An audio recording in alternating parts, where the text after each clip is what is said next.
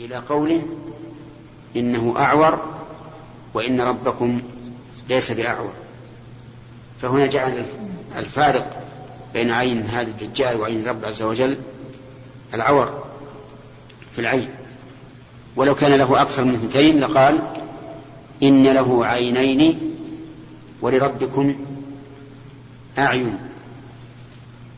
فلما قال إنه أعور وإن ربكم ليس بأعور علم أن الله عز وجل ليس له إلا عينان اثنتان وهذا هو الذي أجمع عليه أهل السنة كما نقله الأشعري وغيره.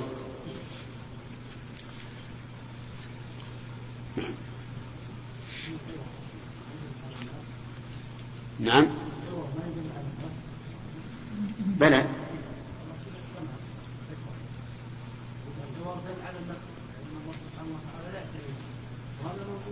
ما في شك ما في شك نريد عن النقص حدثنا يحيى قال حدثنا الليث عن يونس عن ابن شهاب عن عبيد الله بن عبد الله أن ابن عباس رضي الله عنهما كان يحدث أن رجلا أتى رسول الله صلى الله عليه وسلم فقال إني أريت الليلة في المنام وساق الحديث. وتابعه سليمان بن كثير وابن, وابن أخي الزهري وسفيان بن حسين عن الزهري عن عبيد الله عن ابن عباس رضي الله عنهما عن النبي صلى الله عليه وسلم وقال الزبيدي عن الزهري عن عبيد الله أن ابن عباس أو أبا هريرة رضي الله, عن رضي الله عنهم عن النبي صلى الله عليه وسلم. وقال شعيب وإسحاق بن يحيى عن الزهري كان أبو هريرة رضي الله عنه يحدث عن النبي صلى الله عليه وسلم وكان معمر لا يسنده حتى كان بعد. باب الرؤيا كمان الحديث.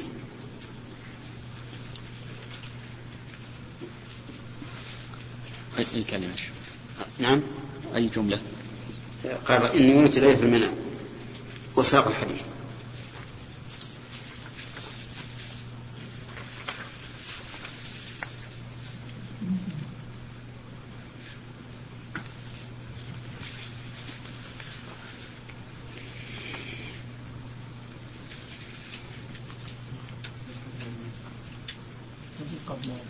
نعم عن ابن عمر. والذي قبله أيضا رآه الرسول. يقول وساق الحديث. نعم. يقول كلا اقتصر من الحديث على هذا القدر. وساقه بعد خمسة وثلاثين بابا عن يحيى بن بكير بهذا السند بتمامه وسيأتي شرحه هناك إن شاء الله تعالى. بعد خمسة وثلاثين باب؟ أي نعم. طيب. ممكن نعم. إخراجه هنا موجود هذا يمكن بالمتن عندك متن هذا ولا شرح؟ هذا متن شرح. شرح؟ متن هذا. متن شوف 35 باب هنا الشرح أحسن هذا الشرح نعم. أقول الشرح فيه الأطراف. موجود المتن وين هو فيه؟ هذا هو. بعد 35 باب؟ طيب أعطوني أعطوني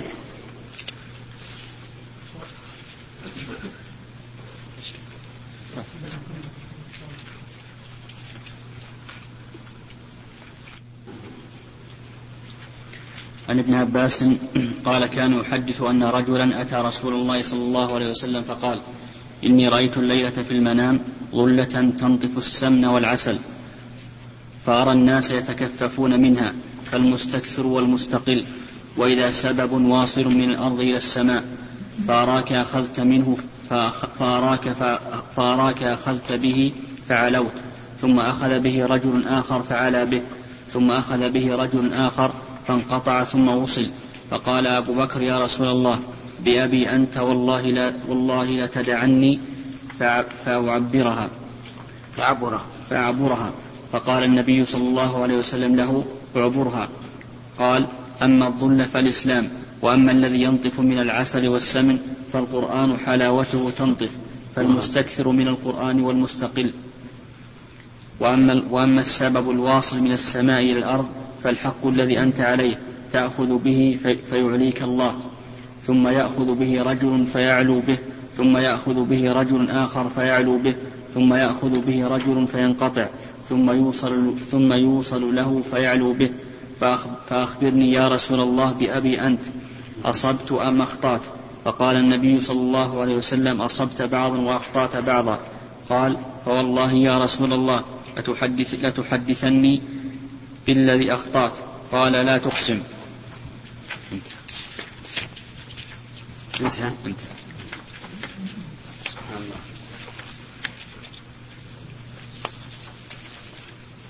هذا إن شاء الله إذا وصلنا سنتكلم على فوائده في فوائد كثيرة.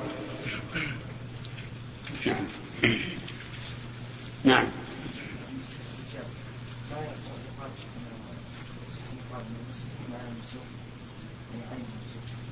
يصح يصح هذا. لكن لما ذكر المسيح ابن مريم وذكر المسيح هنا صار الأنسب هو هذا. نعم. أي.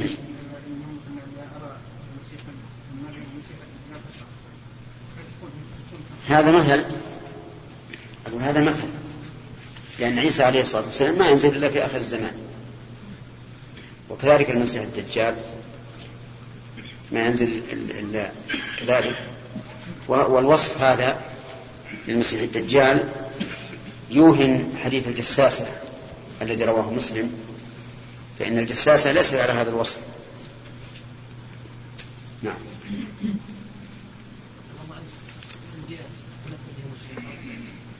الله أعلم.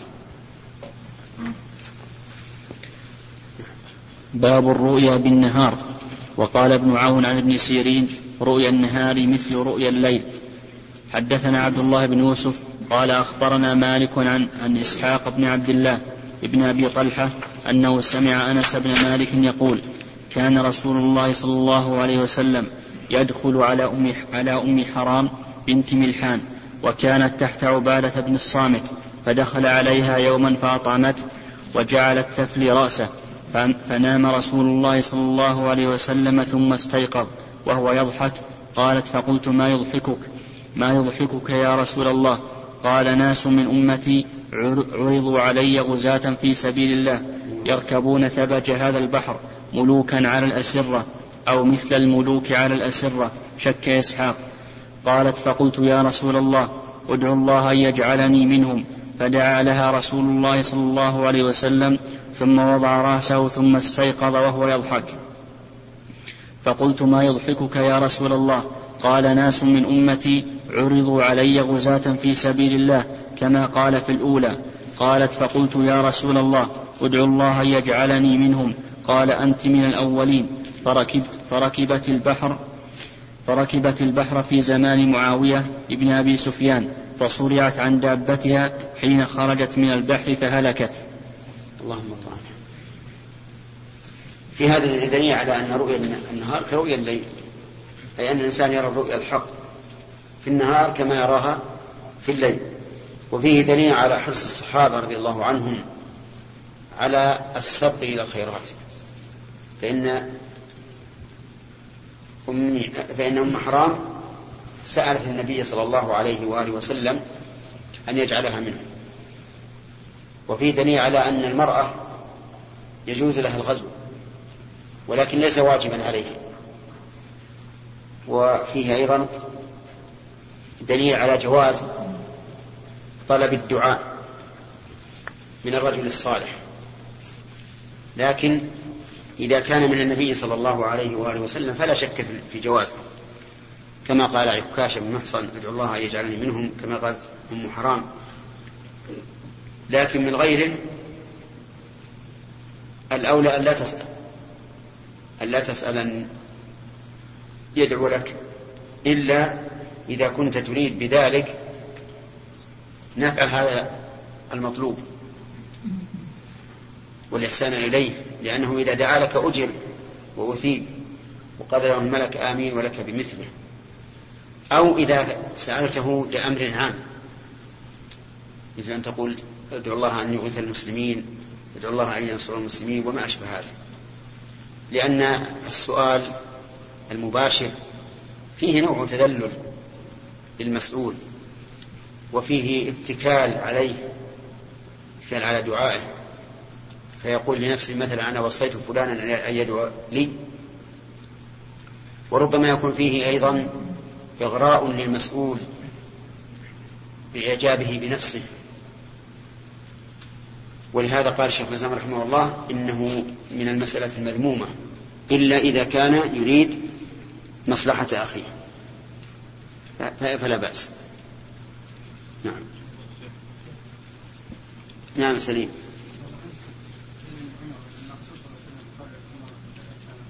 هذا ما هو صحيح. الحديث لا تنسنا يا أخي من دعائك هذا غير صحيح. نعم. أي نعم هذا إشكال ينبغي أن يعرض. أم حرام جعلت تفلي رأس النبي صلى الله عليه وآله وسلم. فيقول ما قرابتها وما صلتها؟ كيف تبلي رأسه؟ هذا يحتمل أمرين أحدهما أن يكون هذا قبل نزول تحريم والثاني وهو الأرجح أن النبي صلى الله عليه وآله وسلم له خاصة أن يختلي بالمرأة وأن وأن تكشف له وجهها وأن تفليه وما أشبه ذلك. لأنه ورد الأحاديث تدل على هذا. وقد قرر هذا صاحب الفتح رحمه الله بن حجر العسقلاني وقال إن النبي صلى الله عليه وآله وسلم يباح له من هذا ما لا يباح لغيره. نعم. باب رؤيا النساء. حدثنا سعيد بن عفير قال حدثني الليث قال حدثني عقيل عن ابن شهاب قال أخبرني خارجة بن زيد ابن ثابت أن أم العلاء امرأة من الأنصار بايعت رسول الله صلى الله عليه وسلم أنها أخبرته أنه مقتسم أنه مقتسم المهاجرين قرعة. قالت فطار لنا عثمان بن مضعون وأنزلناه في أبياتنا فوجع وجعة فوجع وجعه الذي توفي فيه فلما توفي غسل وكفن في أثوابه. دخل رسول الله صلى الله عليه وسلم قالت فقلت رحمه الله فقلت رحمة الله عليك يا رحمة, رحمة الله عليك أبا السائب. فشهادتي عليك فقد أكرمك الله. فقال رسول الله صلى الله عليه وسلم وما يدريك أن الله أكرمه.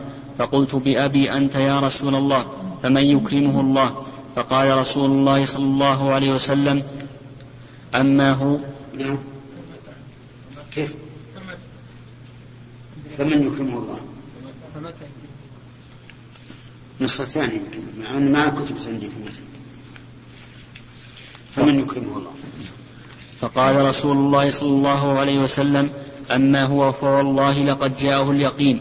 والله إني لأرجو له الخير ووالله ما أدري وأنا رسول الله صلى الله عليه وسلم ماذا يفعل بي؟ فقالت والله لا أزكي بعده أحدا أبدا.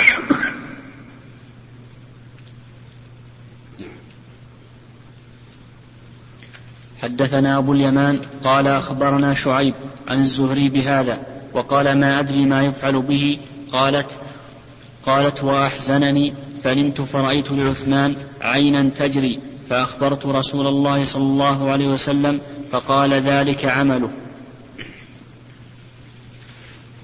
هذا الحديث فيه رؤيا النساء حيث رأت رضي الله عنها أم العلاء لعثمان بن مظعون رضي الله عنه عينا تجري فقال النبي صلى الله عليه وآله وسلم ذات عمل. وفي هذا الحديث دليل على أنه لا ينبغي للإنسان أن يجزم بفعل الله عز وجل في أي شخص فلا يجزم بأن الله رحمه ولا أن الله غفر له ولا أن الله أكرمه. ولكن كما قال النبي صلى الله عليه وآله وسلم يرجى له الخير. وأما الجزم فهذا لا يكون إلا من شهد له النبي صلى الله عليه وآله وسلم. أما نحن فنرجو للشخص الخير إذا كان ممن يرجى له ذلك. وأما نجزم ونقول إن الله أكرمه وإن الله تغمده وما أشبه ذلك فلا يجوز. لأن هذا خبر عما لا نعلم. وقد قال الله تعالى ولا تقف ما ليس لك به علم. إن السمع والبصر والفؤاد كل أولئك كان عنه مسؤولا.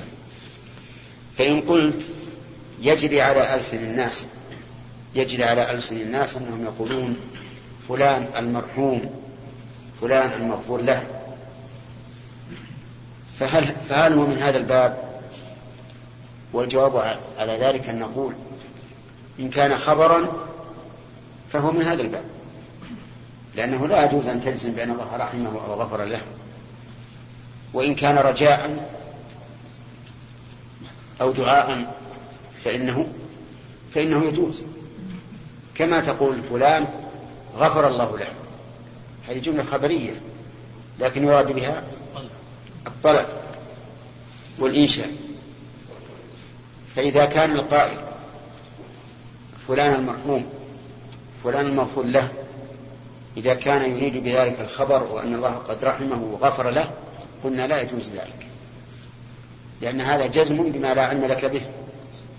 وإن كان يريد بهذا الرجع أو الدعاء فلا بأس به. وفي هذا دليل على جواز الرد على الكبير. مهما كبر. لأنها لما قال لها عليه الصلاة والسلام وما يدريك أن الله أكرمه؟ قالت بأبي أنت يا رسول الله فمن يكرمه الله؟ يعني إذا لم يكرم هذا الرجل فمن الذي يكرم؟ يعني أه أنه أهل لأن يكرمه الله عز وجل. ولكن النبي صلى الله عليه وآله وسلم أخبرها بأنه لا نجزم بهذا الشيء نعم نعم. الرواية الثانية. لما قال فرأيت العثمان عينا تجري.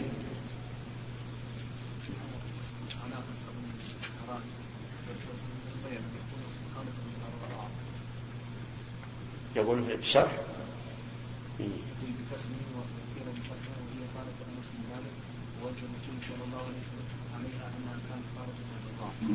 أحسن. طيب يقول خالته من الرضاعة حرام. نعم. النبي صلى الله عليه وسلم فمن وإننا رسول الله وما أدري ما يفعل به نعم. ذكر حافظ الشيخ ابن كثير في التفسير من هذه بعض النسخ والنسخة اللي يصح منها والله ما أدري ما يفعل به لأنه يقول هذه هذا الحديث قال الله سبحانه وتعالى يغفر لك الله ما تقدم من ذنبك نعم. قال الله تعالى قل ما كنت بدعا من الرسل وما أدري ما يفعل بي ولا بكم إن أتبع إلا ما يوحى إلي. فالرسول لا, يدري ما يفعل به على سبيل التفصيل وإن كان يعلم أن الله قد غفر له ما تقدم من ذنبه وما تأخر لكن على سبيل التفضيل التفصيل قصد. على سبيل التفصيل لا يدري. قوله إلا أن يتغمدني كذلك أيضا قوله لن يدخل أحد منكم الجنة بعمله. قالوا ولا أنت. قال ولا أنا إلا أن يتغمدني الله برحمته. فكل ما يغفر له ما ليس هذا دليل على التفصيل. نعم. ثلاثة ثلاثة. باب الحلم من الشيطان. فإذا حلم فليب- فليبصق عن يساره وليستعذ بالله عز وجل. حدثنا يحيى بن بكير قال حدثنا الليث عن عقيل عن ابن شهاب عن أبي سلمة أن أبا قتادة الأنصاري رضي الله عنه وكان من أصحاب النبي صلى الله عليه وسلم وفرسانه. قال سمعت رسول الله صلى الله عليه وسلم يقول الرؤيا من الله والحلم من الشيطان. فإذا حلم أحدكم الحلم الحلم الحلم. الحياة اللام عندك؟ مضمومة. مضمومة؟ فإذا حلم أحدكم الحلم يكرهه فليبصق عن يساره وليستعذ بالله منه فلن يضره. سبق لنا هذا أنه يستعيذ بالله من الشيطان الرجيم يبصق عن يساره. وماذا يصنع أيضا؟ يستعيذ بالله من الشيطان ومن شر ما رأى. ينقلب على الجنب الثاني. لا يخبر بها أحدا. وهذا أهم شيء. أن لا يخبر بها أحدا وذكرنا أن الحلم يكون على وجهين. وهما أن يكون هو من الشيطان لكن وش علامته. ما هي علامته؟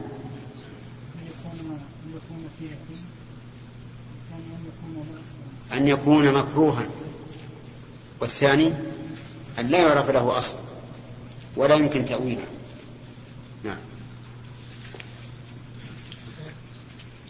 نعم.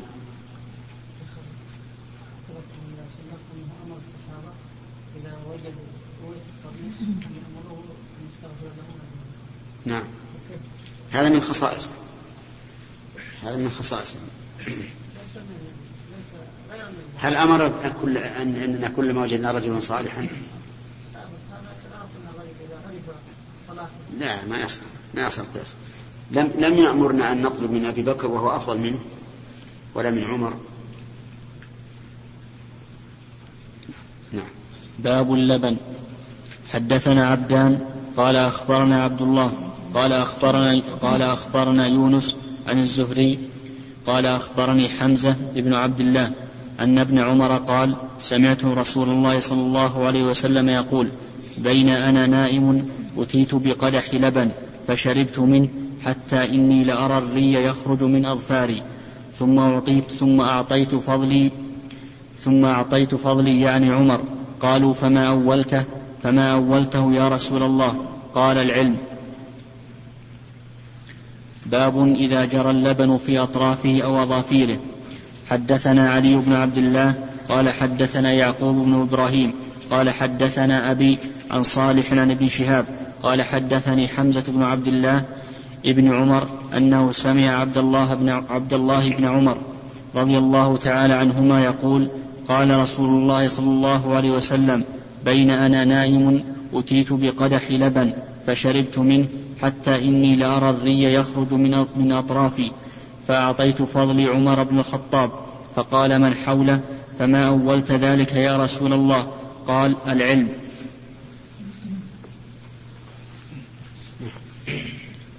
ووجه المناسبة أن اللبن طعام وشراب وغذاء وحلو و والعلم كذلك فإن العلم غذاء غذاء للروح والعلم أيضا حلو فإن من تمتع بالعلم لا يجد شيئا لذ منه. ولهذا جاء في الحديث طالبان منهمان. طالب العلم وطالب الدنيا أو منهمان لا يشبعان طالب العلم وطالب الدنيا. نعم فهد.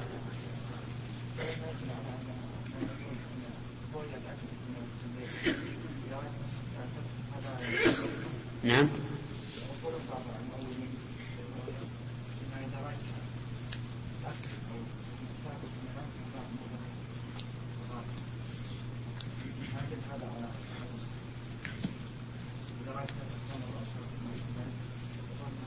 العامة يقول إذا رأيتك تأكل تمرا فهو انسماح أمر.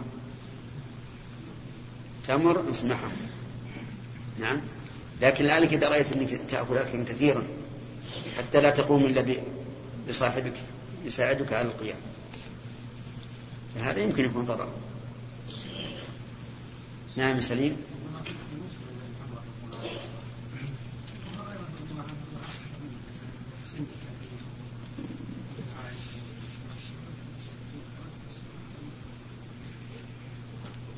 هذه مسألة مهمة تتعلق بالمصطلح هل الأكثر رواية يعني أنه أكثر علما وأخذا عن رسول الله؟ لا. لكن أبا هريرة تأخر تأخر موته فصار يحدث الناس كثيرا. وإلا فإن نعلم أن ما أخذه أبو بكر من النبي صلى الله عليه وسلم أكثر بكثير مما أخذه أبو هريرة.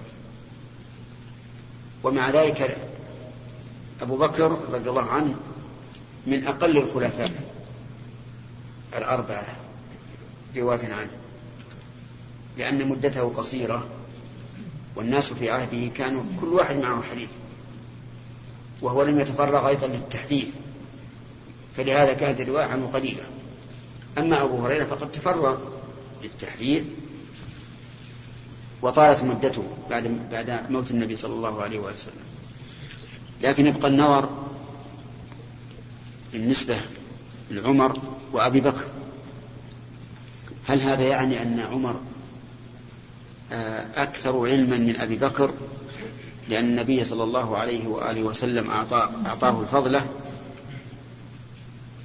أو يقال إن هذا يدل على أن عمر محتاج بخلاف أبي بكر. هذا محل نظر وتأمل. وإلا فلا شك أن علم أبي بكر أكثر من علم عمر. وإن كان عمر رضي الله عنه عمر وانتفع الناس بحياته وخلافته وأخذوا منه علما كثيرا وسياسة كثيرة بخلاف أبي بكر. نعم. قميص في المنام حدثنا علي بن عبد الله قال حدثنا يعقوب بن إبراهيم قال حدثني أبي عن صالح عن ابن شهاب قال حدثني أبو أمامة ابن سهل أنه سمع أبا سعيد الخدري رضي الله عنه يقول قال رسول الله صلى الله عليه وسلم بينما أنا نائم رأيت الناس يعرضون علي وعليهم قمص منها ما يبلغ الثدي ومنها ما يبلغ دون ذلك ومر علي عمر بن الخطاب وعليه قميص يجره قلت ما أولت ذلك يا رسول الله؟ قال الدين. باب جر القميص في المنام. وجه ذلك؟ أن أن القميص لباس والدين أيضا لباس. فإذا كان اللباس الحسي سابرا فاللباس المعنوي كذلك. نعم. باب جر القميص في المنام. حدثنا سعيد بن عفير قال حدثني الليث قال حدثني عقيل عن ابن شهاب قال أخبرني أبو أمامة أبو أمامة بن أبو أمامة بن سهل عن أبي سعيد الخدري رضي الله عنه أنه قال سمعت رسول الله صلى الله عليه وسلم يقول بين أنا نائم رأيت الناس عرضوا علي وعليهم قمص فمنها ما يبلغ فمنها ما يبلغ الثدي ومنها ما يبلغ دون ذلك وعرض علي عمر بن الخطاب وعليه قميص يجتره. قالوا فما أولته يا رسول الله؟ قال الدين.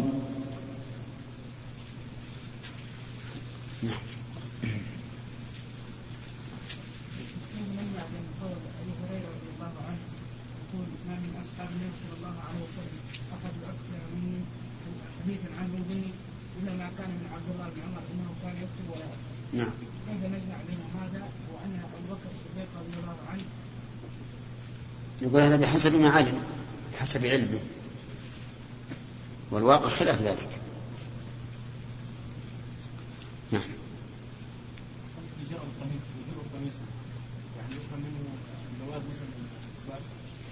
جواز الإسبال في الدين نعم فهل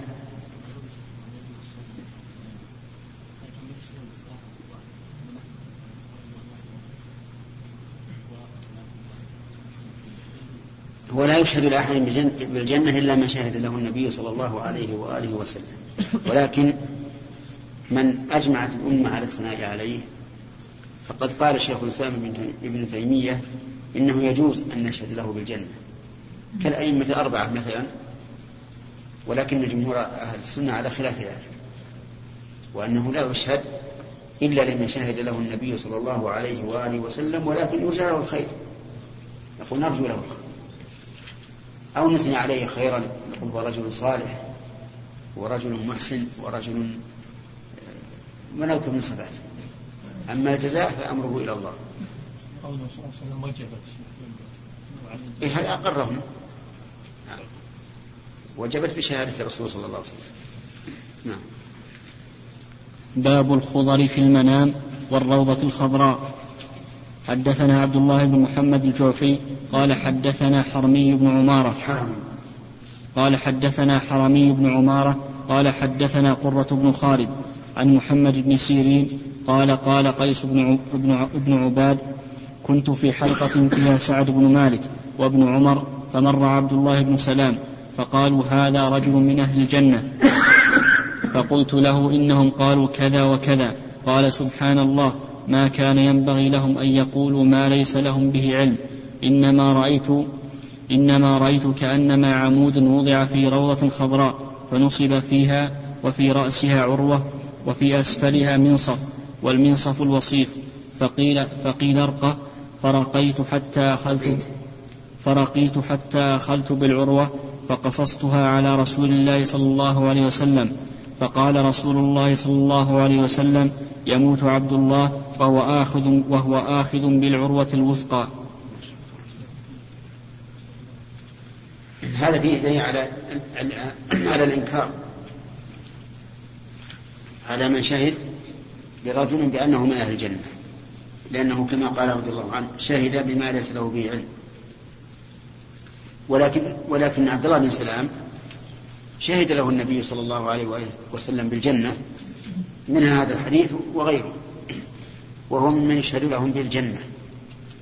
ولهذا لو تتبعتم ما شهد له النبي صلى الله عليه وآله وسلم بالجنة لاستفدنا منها فمن؟ نعم. إيش؟ جمعت؟ و ها؟ إيه. وقرأت؟ طيب. الحمد لله إذا أين هي نوزعها على الإخوان الجدد؟ ما أدري. نعم.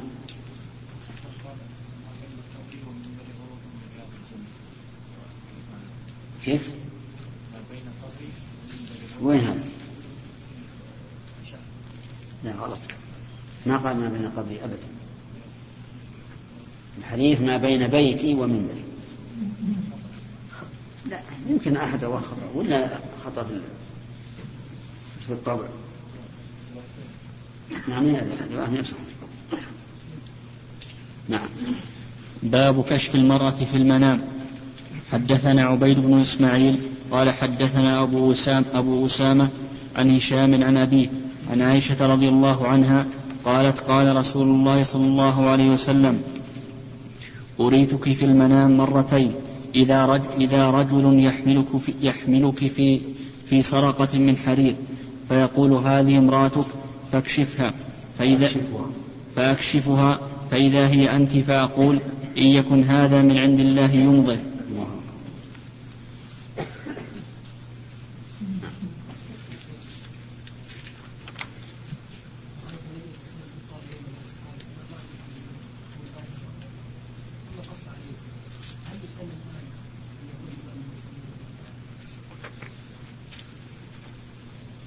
بس نحن لا, لا نعرف أن هذا الرجل عنده تأويل الرؤيا.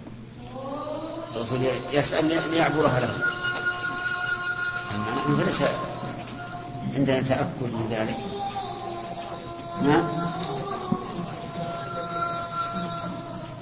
لكن مؤول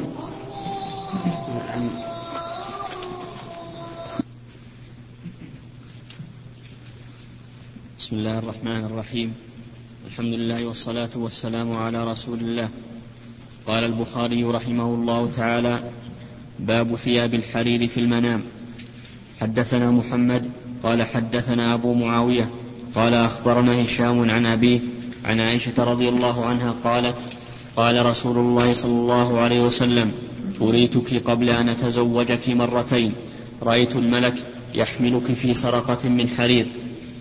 فقلت له اكشف فكشف فإذا هي أنت. فقلت إن يكن هذا من عند الله يمضي ثم أريتك يحملك في سرقة من حرير فقلت اكشف فكشف فإذا هي أنت فقلت إن يك هذا من عند الله يمضي. سبق الكلام عن هذا. باب المفاتيح في باب المفاتيح في اليد. حدثنا سعيد بن عفير قال حدثنا الليث قال حدثني عقيل عن ابن شهاب قال أخبرني سعيد بن المسيب أن أبا هريرة رضي الله عنه قال سمعت رسول الله صلى الله عليه وسلم يقول بعثت بجوامع الكلم ونصرت بالرعب وبين أنا نائم أتيت مفاتيح خزائن الأرض فوضعت في يدي قال محمد وبلغني أن جوامع الكلم أن الله يجمع الأمور الكثيرة التي كانت تكتب في الكتب, في الكتب قبله في الأمر الواحد والأمرين أو نحو ذلك.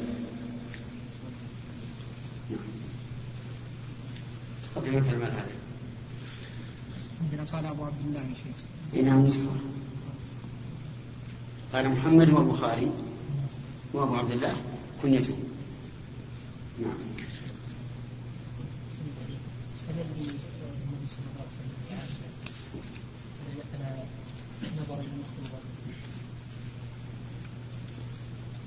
ربما يستدل وربما يقال إن أحكام النوم ليست كاحكام النوم. اليقظه ولهذا لو رأى الإنسان في منامه انه جامع امرأة أجنبية لم يجب عليه الحد نعم. أي نعم أقول قد يقال وقد يقال له. نعم.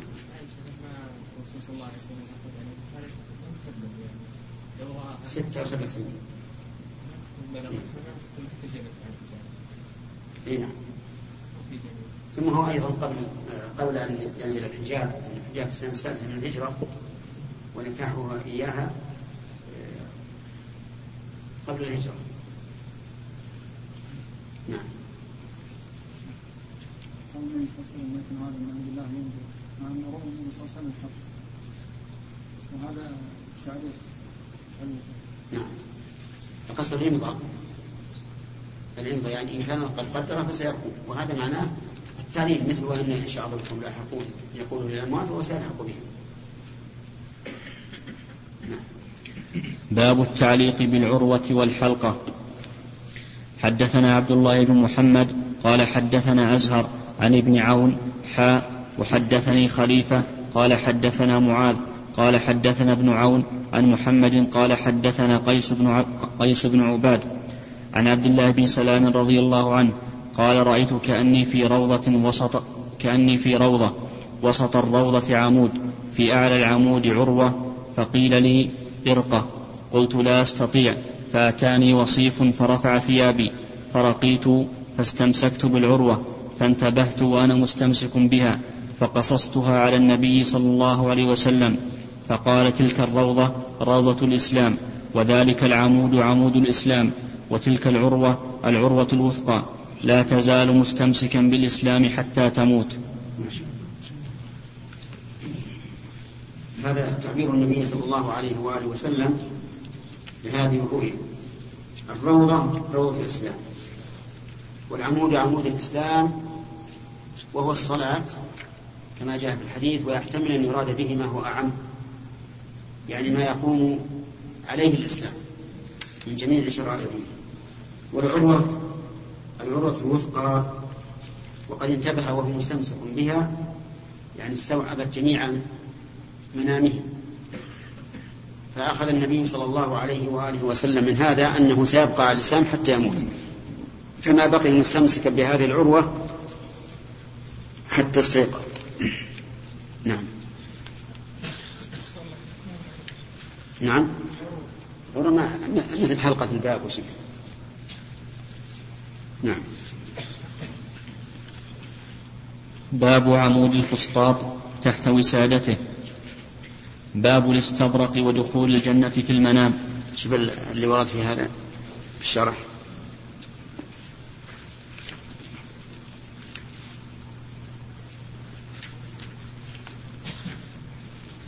وذكر كلام طويل الشيخ طويل؟ طويل ثم قال والمعتمد أن البخاري. وش ذكر؟ أقول أعطاه ثم قال والمعتمد رجح يعني في المنام في لكن وش ذكر من الأحاديث باب عمود الفسطاط. وذكر هذا. ذكر حديث؟ نعم. اقرأ اقرأ. يقول المعتمد أن البخاري أشار بهذه الترجمة إلى حديث إلى حديث جاء من طريق أن النبي صلى الله عليه وسلم رأى في منامه عمود الكتاب انتزع من تحت رأسه الحديث وأشهر طرقه ما أخرجه يعقوب بن سفيان. والطبراني وصححه الحاكم من حديث عبد الله بن عمرو بن العاص. قال سمعت رسول الله صلى الله عليه وسلم يقول بين أنا نائم رأيت عمود الكتاب احتمل من تحت رأسي فاتبعته فأتبعته بصري فإذا هو قد فإذا هو قد عهد به إلى الشام. ألا وإن الإيمان حين حين تقع الفتن بالشام وفي رواية فإذا وقعت الفتن فالأمن بالشام. وله طريق عن وله طريق عند عبد الرزاق. رجاله رجال الصحيح. إلا أن فيه انقطاعا بين أبي قلابة وعبد الله بن عمرو ولفظه عنده أخذوا عمود الكتاب فعمدوا به إلى الشام وأخرج أحمد ويعقوب ابن سفيان والطبراني أيضا عن أبي الدرداء رفعه بين أنا نائم رأيت عمود الكتاب احتمل من تحت رأسي فظننت أنه مذهوب به فأتبعته بصري فعمد به إلى الشام. الحديث وسنده صحيح. وأخرج يعقوب الطبراني أيضا عن أبي عن أبي أمامة نحوه نحوه وقال انتزع من تحت وسادتي وزاد بعد قوله بصري فإذا هو نور ساطع حتى ظننت أنه قد هو قد هوي به فعمد به إلى الشام.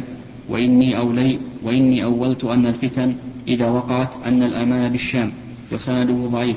وأخرج الطبراني أيضا بسند حسن عن عبد الله بن حوالة أن رسول الله صلى الله عليه وسلم صلى الله عليه وسلم قال رأيت ليلة أسي بي عمودا أبيض كأنه لواء تحمله الملائكة فقلت ما تحملون؟ قالوا عمود الكتاب أمرنا أن نضعه بالشام.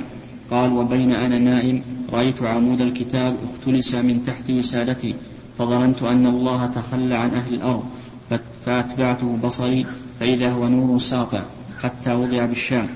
وفي الباب عن عبد الله بن عمرو بن العاص عند أحمد والطبراني بسند ضعيف وعن عمر عند يعقوب والطبراني كذلك وعن ابن عمر في فوائد المخلص كذلك وهذه طرق يقوي بعضها بعضا وقد جمعها ابن عساكر في مقدم في مقدمة تاريخ دمشق وأقربها إلى شرط البخاري حديث أبي الدرداء فإنه فإنه أخرج لرواته إلا أن فيه اختلافا على يحيى على يحيى بن حمزة في شيخه هل هو ثور بن يزيد أو زيد أو زيد بن واقد. وهو غير قادح لأن كل منهما ثقة من شرطه فلعله كتب الترجمة وبيض للحديث لينظر فيه فلم يتهيأ له أن يكتبه. وإنما ترجم بعمود الفسطاط ولفظ الخبر في عمود الكتاب إشارة إلى أن من رأى عمود الفسطاط في منامه فإنه يعبر بنحو ما وقع في الخبر المذكور وهو قول العلماء بالتعبير. قالوا من رأى في منامه عمودا فإنه يعبر بالدين أو برجل يعتمد عليه فيه. وفسر العمود بالدين والسلطان. وأما الفسطاط فقالوا من رأى أنه ضرب عليه فسطاط فإنه ينال سلطانا بقدره أو يخاصم ملكا فيظفر به.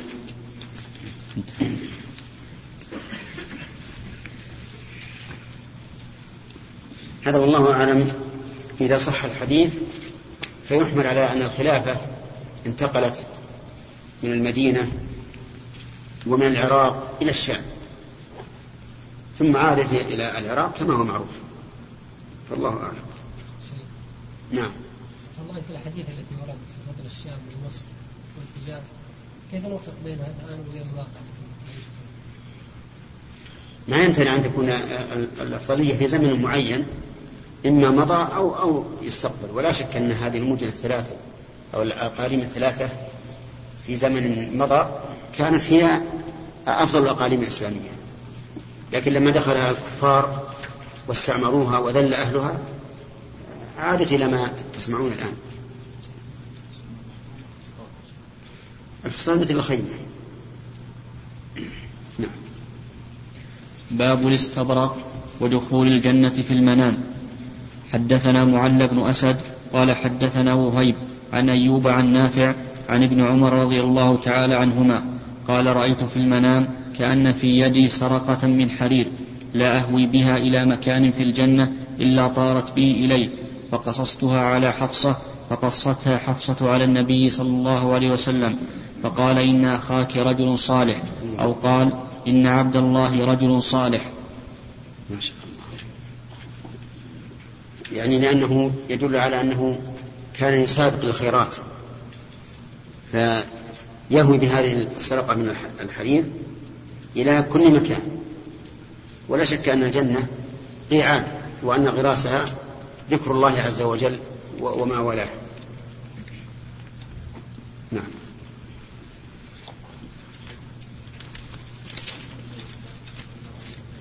نعم.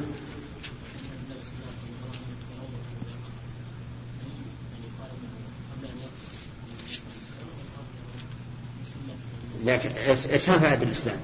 لأن عبد الله بن سلام كان يهوديا من أحبار اليهود ثم أسلم. نعم. باب القيد في المنام. حدثنا عبد الله بن, صب بن صباح قال حدثنا معتمر قال سمعت عوفا قال حدثنا محمد بن سيرين أنه سمع أبا هريرة رضي الله تعالى عنه يقول قال رسول الله صلى الله عليه وسلم إذا اقترب الزمان لم تكد تكذب رؤيا المؤمن ورؤيا المؤمن جزء من ستة وأربعين رؤيا المؤمن؟ ورؤيا المؤمن جزء من ستة وأربعين جزءا جزءا من النبوة وما كان من النبوة فإنه لا يكذب. قال محمد وأنا أقول هذا قال وكان يقال الرؤيا ثلاث حديث النفس وتخويف الشيطان وبشرى من الله فمن رأى شيئا يكرهه فلا يقصه على أحد وليقم فليصل. قال وكان يكره وكان يكره الغل في النوم وكان يعجبهم القيد ويقال القيد ثبات في الدين. وروى قتادة ويونس وهشام وأبو هلال عن ابن سيرين عن أبي هريرة رضي الله عنه عن النبي صلى الله عليه وسلم وأدرجه بعضهم كله في الحديث وحديث عوف أبين وقال يونس لا أحسبه إلا عن النبي.